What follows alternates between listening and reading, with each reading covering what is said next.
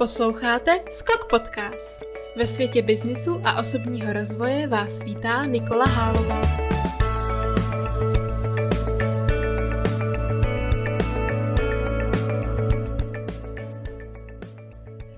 Ahoj všichni, eh, zdravím všechny posluchače a vítám vás u nové epizody Skok Podcastu.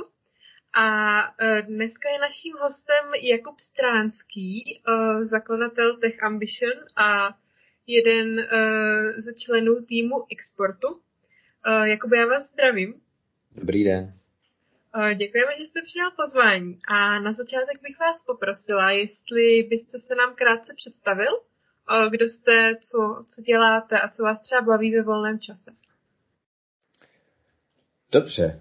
Já nevím, jestli dokážu dodat ještě něco zajímavého, než to, co už jste řekla. Jsem jmenuji Jakub a Baví mě vzdělávání a okolo toho se točí projekt Tech Ambition a baví mě podnikání a okolo toho se točí export, takže to mi zabírá vlastně všechen čas. Co se týká toho volného, tak mám dvě malé děti, takže ten vlastně neexistuje.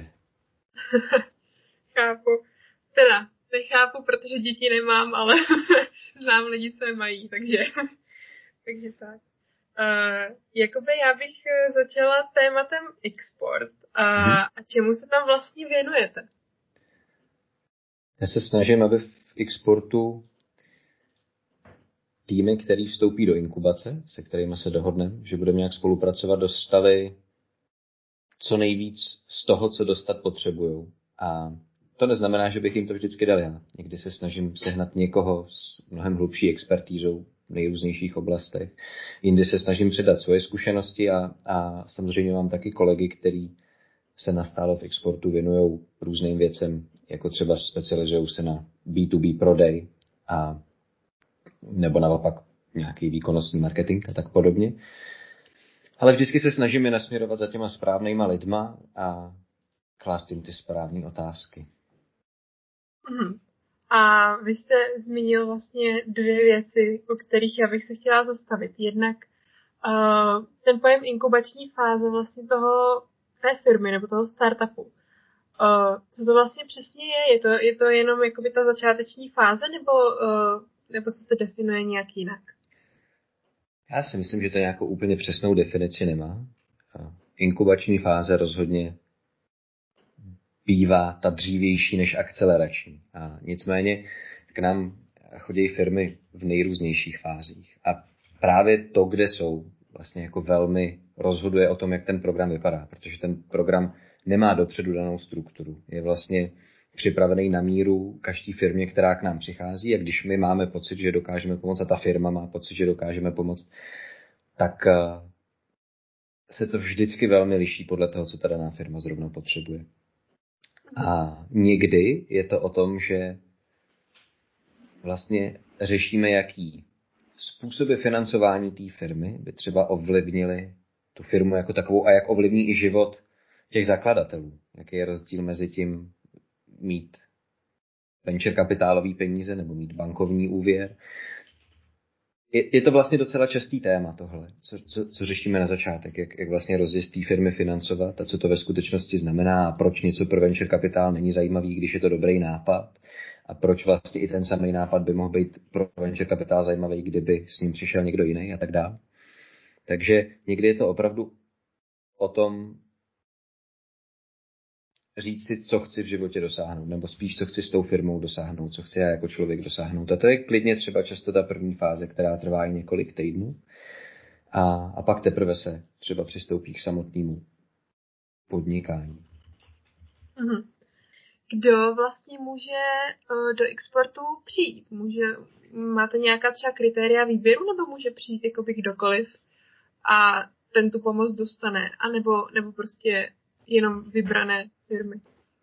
Přijít může kdokoliv, ale pravda je taková, že se soustředíme vlastně už jenom a výhradně na B2B projekty, na B2B firmy, nebo aspoň B2B vertikály firm, protože jsme v tom historicky byli mnohem úspěšnější a máme kolem sebe víc lidí s expertízou a v, právě v B2B. Takže to je vlastně jediný kritérium nebo jediný jediná podmínka. To ostatní už je na dohodě. Když my máme pocit, že dokážeme pomoct a ta firma má pocit, že dokážeme pomoct a je to B2B, tak, tak to většinou nějak zafunguje. A, a vlastně soustředíme se právě na strategii B2B firm a potom prodej od nastavení procesu infrastruktury až po najímání prodejních lidí a právě na financování těch firm. Takže na tady ty tři věci a se soustředíme nejvíc a u těch B2C firm vlastně máme minimum lidí, který by s tím vlastně uměli poradit. A už se to ani nesnažíme změnit momentálně. Nám vyhovuje to zafokusování. Funguje to dobře. A když eh, mluvíte o tom financování, eh, funguje to vlastně tak, že ty firmy si eh, musí třeba nějaké investory schánět sami, nebo má třeba export nějaké sponzory? Jak to vlastně funguje? Export peníze neposkytuje a ani je nedokáže zaručit, ale na bordu exportu je třeba Martin Kešner z JNT Ventures, takže k některým investorům máme blíž, nejenom k němu. A především jsme ale schopni pomoct připravit ty podklady a vůbec hodnotit, jestli je šance pro danou obchodní příležitost vlastně jako venture kapitál a investory získat na svou stranu. Protože se k nám vlastně hlásí docela dost firm, který by chtěli venture kapitálovou investici a, a přicházejí s business plánem, který cílí na to, že ta firma bude mít za pět let 100 milionů korun obrat. Což samozřejmě jako nejde všechno definovat obratem, ale co jsem tím chtěl říct, je, že chodí firmy, kde ta obchodní příležitost není tak veliká a přesto by chtěli vlastně financovat venture kapitálem, což nejde moc dohromady. Vy vlastně se teda věnujete především startupům, a máte za, za, ty, uh, za tu dobu vašich zkušeností vytipované nějaké vlastnosti, které, které by jako tak zakladatelé firm měli mít? Nebo nějaké věci, které odlišují úspěšný a neúspěšný projekt? Abych asi chtěl říct, co já osobně považuji za startup a co ne, protože já se vlastně možná víc věnuju organicky rostoucím firmám než startupům. A já za startup považuji obrovskou obchodní příležitost, kterou nějaká skupina lidí, nějaký tým objevil. A díky té obchodní příležitosti dokážou vystavit firmu, která může růst extrémně rychle. A taková firma má šanci získat jako venture kapitálovou investici. A v tu chvilku vlastně taková firma snáší opravdu nadstandardní rizika, výrazně větší, než by třeba měla důvod snášet organicky rostoucí firma, nebo vůbec mohla snášet. A snaží se vlastně všechno podřídit rychlosti růstu. A to, to všechno myslím, že spousta úspěšných startupů se za svoji historii mohla obrátit do firmy, která prostě generuje 200 milionů ročně a, a, a podniká se zajímavou marží a nikam dál neroste.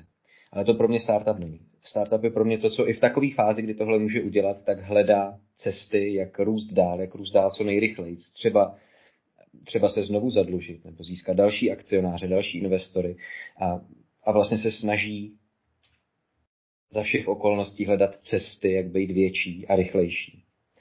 A, a ne vlastně za všech okolností hledat cestu, jak udělat co největší zisk v daném roce. Takže to je pro mě startup. Nic jiného to pro mě není.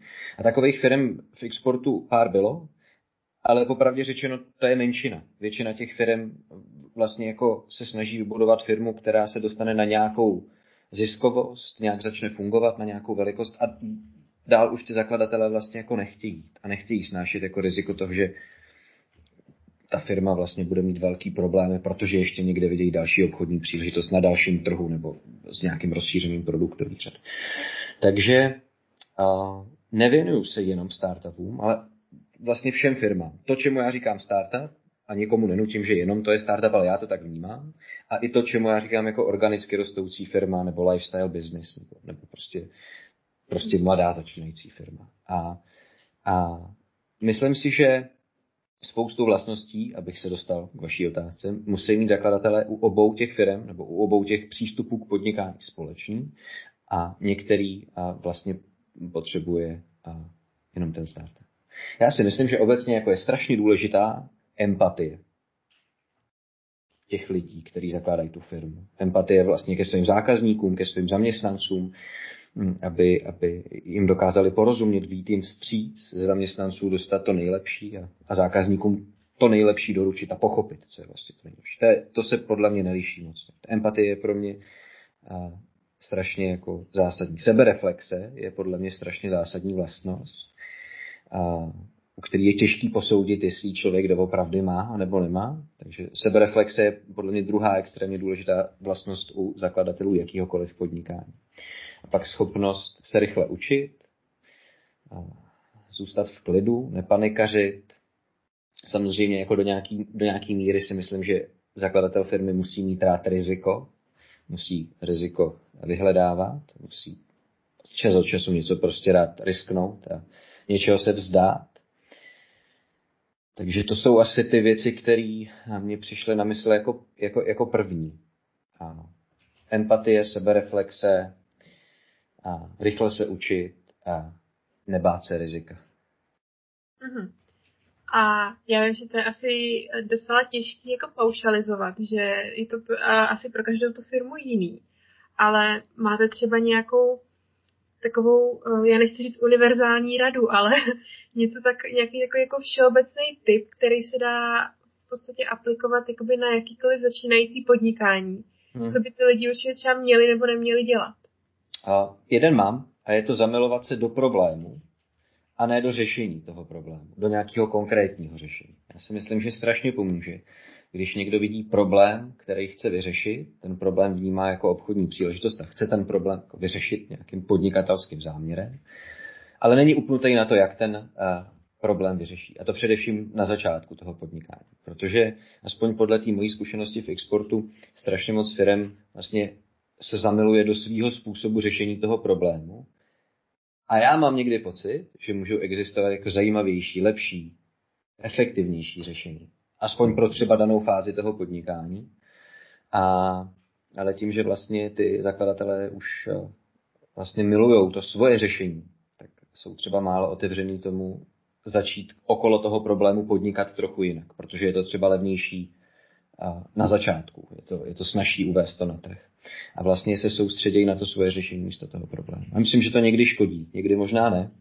To už musí každý zakladatel posoudit sám, ale myslím si, že obecně, obecně je lepší a, mít rád nějaký konkrétní problém a ten se snažit vyřešit, než se rovnou upnout na to, jak ho vyřešit. A všiml jste si třeba nebo vnímáte v současné situaci že během krize třeba lidi méně zakládají firmy nebo že mají větší strach? Jo, to je zajímavá otázka, ale nevím, nevím. Um, možná trochu jo, ale těch dat na to mám hrozně málo. Ale obecně bych řekl, že se teď do exportu hlásí méně firem než uh, před dvěma lety, touhle dobou třeba. Což byla ještě doba uh, epidemii koronaviru nezasažená, takže možná, možná trochu jo. Jestli se to dá brát za důkaz, nevím.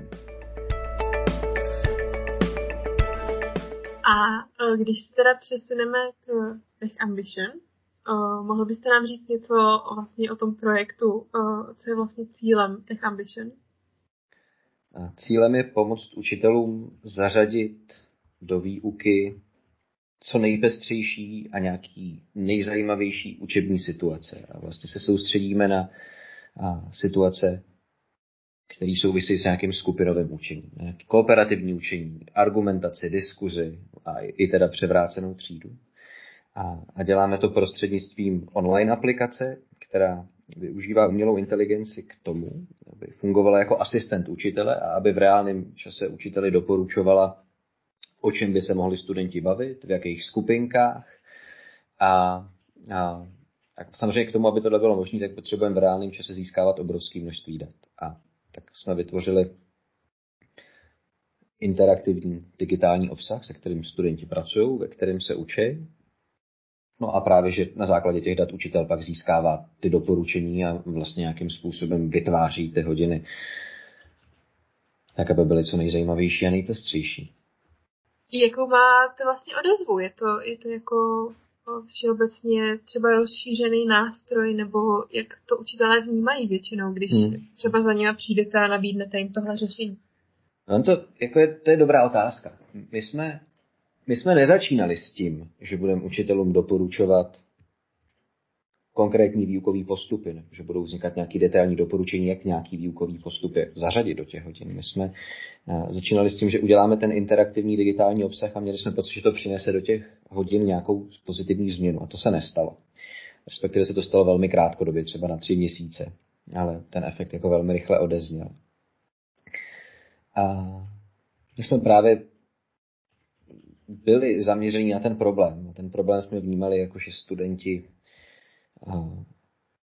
nemají tak v oblibě technické předměty, jak by, jak by, jak by asi bylo pro, pro myslím si, teď, abych, teď to hodně zjednoduším, ale jak by bylo pro jejich jako budoucí život vhodný možná někdy, nebo, nebo efektivní.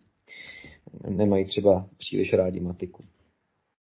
A to byl jeden problém. A druhý, druhý problém je, že vlastně obecně asi nemají rádi školní docházku tak, jak by bylo ideální. Nikdy se neučí dostatečně rychle, nebo věříme, že by se mohli učit rychleji. Asi se dá říct, že málo kdy ve škole naplní svůj potenciál. A ten, tenhle ten problém, teda jako ten obsah nevyřešil, my jsme řešili, co dál. A jednou z mnoha věcí, co jsme zkoušeli, byly právě ty doporučení pro skupinové aktivity. A to fungovalo nejlíp. Nicméně, abych teď odpověděl na tu vaši otázku, tak uh, nás většina učitelů si myslím v tuhle chvíli, kdy děláme ten rozhovor, stále vnímá především jako digitální učebnici, interaktivní obsah s nějakým jako zajímavým vyhodnocením. A těch učitelů, který uh, vlastně ty doporučení jako využívají a ty hodiny podle toho stavějí, tak je zatím stále ještě menšina. Kromě toho, že teda děti podle vás eh, jako neúplně naplňují svůj potenciál během, během školní docházky, uh, vidíte ještě třeba nějaké další nedostatky v českém školství, které by podle vás šly nějak napravit? Já si myslím, že vlastně neexistují problémy českého školství, ale že existují problémy regionálního školství, pokud se bavíme o základních a středních školách. Myslím si, že problémy škol v Praze jsou jiný než problémy škol v Karlovarském kraji nebo v Ústeckém kraji. A um, skoro by se mi chtělo říct, že je, je potřeba se vlastně na ty regiony koukat zvlášť a, a posouvat každý ten region v jeho kontextu a, jako v jeho problémech a, a řešit, řešit ty daný problémy. A vlastně to zjednodušení na, na, na problémy českého školství podle mě moc nefunguje. Takže když se mě ptáte na problémy českého školství, tak by ta moje odpověď byla asi jako podfinancování. To je, to je, to je asi, asi nějaký jako základ. Myslím si, že, myslím si, že by si školy zasloužily víc učitelů, že by si učitelé zasloužili vyšší platy a že by, a že by bylo potřeba nějakým způsobem udělat tu učitelskou profesi nejenom penězma, ale i nějakým společenským kreditem a jiným způsobem oceňování atraktivnější, tak aby vlastně více mladých učitelů odcházelo s tím, že budou po škole učit fyziku a matiku, a, ale asi i jakýkoliv jiný předměty, ale aspoň já mám za zprávy, tak třeba jako sehnat fyzikáře v určitých částech republiky je v podstatě jako téměř nemožný úkol na střední škole. Takže ten, ty problémy jsou jako nedostatek učitelů, který asi pramení z toho, co jsem říkal předtím. Jako platy a tak. A čím to teda podle vás je, že děti nemají takový vztah k technickým předmětům a k matice? Hmm. Uh, já k tomu mám takový přirovnání, který je hloupý, ale stejně ho řeknu. Respektive velmi nepřesný, ale stejně ho řeknu. Kdybyste na hodině tělocviku eh, chtěla po studentech, ať se postaví na startovací čáru a naplno běhají 45 minut sprinty v rovince, tak by to většinu studentů nenadchlo. Ale když mezi ně hodíte balon, tak těch sprintů naběhají všichni jako velké množství, úplně naplno, úplně na doraz a vlastně jim to ani nepřijde. A já myslím, že, že a hodina matematiky někdy chybí, jako ten balon. To, to, to, jako do nějaký míry občas něco hravýho, něco jako ve skupinách, něco spolu, něco, co má jako nějaký jako přesah mimo tu matematiku. A podle mě matematika má extrémní potenciál ve skupinových aktivitách a v různých druzích diskuze a argumentace díky své exaktnosti. Díky tomu, eh, že když se dva lidi hádají o matematice, přinejmenším tý středoškolský, tak eh, jeden má pravdu a druhý ji nemá. A nedá se to jako okecat úhlem pohledu nebo, nebo něčím podobně relativním. Prostě to tak je. A já nevím, jestli si učitelé matematiky vždycky tenhle ten, tenhle ten potenciál toho předmětu jako uvědomují. A, a zároveň nevím, jestli vlastně jako i když si ho uvědomí, jestli mají dostatek, jako momentálně dostatek prostředků, času, kapacit na to ho vlastně jako využít ten potenciál. No a to je právě to, co my se snažíme jako zjednodušit tím softwarem, aby, aby vlastně bylo mnohem jednodušší tu diskuzi uspořádat a bylo mnohem efektivnější to složení skupin a to, to, o čem se ty studenti jako v daný okamžik baví. Ale zároveň to, to jako vede k myšlence, že jsme chtěli, aby se studenti jako bavili a aby, aby ta matematika byla jako zábavná, což jsme sice chtěli, ale nenutně skrz tu skupinovou práci. Protože my jsme toho zkoušeli fakt poměrně hodně, co se té digitalizace výuky týká, od nějakých jako od nějakého dynamického uspůsobování obtížnosti až po nevím co. Nicméně právě ty skupinové aktivity zapříčinily to, co jsme zapříčinit chtěli. To znamená, že ty studenti byli jako aktivnější sami od sebe, matematice se víc věnovali a, a, a to jako dost na to, například vlastně ve třídách, kde pravidelně učitel využívá tyhle ty doporučení pro skupinové aktivity, tak studenti vypočítají dvakrát tolik příkladů dobrovolně v rámci těch ambition, než je průměr. A to je docela znatelný nárůst. A pak je taky důležitý říct, že třeba povinný úkoly odevzdává v průběhu roku konstantně jako většina třídy a, a neklesá tady tenhle ten poměr, což u těch ostatních tříd jako musím říct, že, že v průměru klesá. Hmm, takže my jsme prostě jenom hledali něco, co se bude zdát, že těm studentům tu výuku zpříjemňuje. A vlastně jsme do toho nešli s tím, že, že budeme rozvíjet nějaké jejich osobnosti a, a charizmata a, a dovednosti. To nám tak nějak jako došlo po cestě, že by bylo zajímavé dělat a zároveň je vlastně to jenom vyplynulo z toho, že jsme našli to, co ty studenty nějakým způsobem jako zvedalo ze židle. Takže my jsme řešili nějaký problém, který měl tohle řešení a ten přesah do toho osobnostního rozvoje těch skupinových aktivit jsme začali vnímat a rozvíjet ho a nějakým způsobem mu tu výuku ještě trochu přiohýbat až potom. No a to, co se vlastně ale stalo, není to, že by studenti měli radši matiku. Aspoň podle jako těch tisíců odpovědí, co dostáváme v různých šetřeních skrz tu aplikaci, tak mají matiku pořád stejně jako rádi, lomeno neradí. Jako. Na škále od 1, od 1 do 10 napříč všema školama mají studenti rádi matematiku na 5,5. To je prostě takový, jako, ne, nezajímá mě, nevadí. Jako.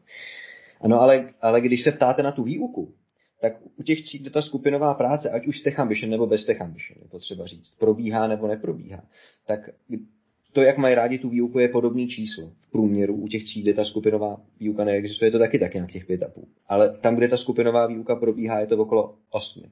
A jako oni výrazně radši chodí do těch hodin matematiky, ale matiku pořád nemají rádi. Tak, takhle si to interpretujeme zjednodušeně. Hmm. A čím jsem vlastně chtěl říct, že my jsme nehledali způsoby, jak rozvíjet osobnosti studentů. My jsme hledali způsoby a testovali způsoby, jak je vlastně víc aktivovat v těch hodinách, jak udělat to, aby měli matiku radši a aby v ní postupovali rychleji. Tím naším řešením byla skupinová práce, respektive nejrůznější skupinové aktivity a až potom jsme k tomu začali vlastně přidávat způsoby, jak díky skupinovým aktivitám rozvíjet ve studentech odpovědnost za ostatní a schopnost nějak jako argumentovat a, a podobné další cnosti. To je vlastně jeden důsledek, to nebyl původní cíl. Bohužel jsme prostě neměli takhle krásný cíl na začátku v současné době, kdy studenti se učí online. Uh, myslíte si, že ta online výuka má nějaký aspekty, který by bylo dobrý zachovat do budoucna, který přinášejí nějaké výhody oproti normální výuce? Uh, výhody určitě přinášejí, to je jako bez zesporu. Ale já to vnímám tak, že skvělá distanční výuka je pro učitele mnohem časově náročnější než skvělá prezenční výuka. A to především proto, že skvělá distanční výuka téměř esenciálně vyžaduje jako asynchronní chování. To znamená, že ten učitel dostává jako různé otázky od těch studentů v různých jako chvílích a je, je dost náročný. Těch otázek je asi někdy i víc, než, než při té prezenční výuce, kde si to třeba i studenti částečně jako řeší mezi sebou. Takže vidím jako určitý výhody v té distanční výuce, ale zároveň si nemyslím, že je to jako udržitelný stav při současném jako personálním obsazení, obsazení škol. Ale viděli jsme jako několik úžasných situací. Mnohokrát se opakovalo, že studenti velmi aktivně pomáhali učiteli tu výuku postavit. To znamená, že ještě než Tech Ambition jako přeplo na ten distanční režim a umožňovalo nějakou spolupráci studentů na dálku, tak vlastně spousta tříd pomohla svým učiteli uspořádat výuku třeba prostřednictvím Discordu, což je jako platforma na streamování her původně. Dneska se v ní děje jako mnohem víc než to, ale ale strašně se mi líbilo něco, co do té co by učitele nepoznali. A to, že ty studenti vlastně jako staví ty hodiny, pomáhají tomu učiteli, snaží se vystavit to prostředí. Bavíme se o střední školách zejména.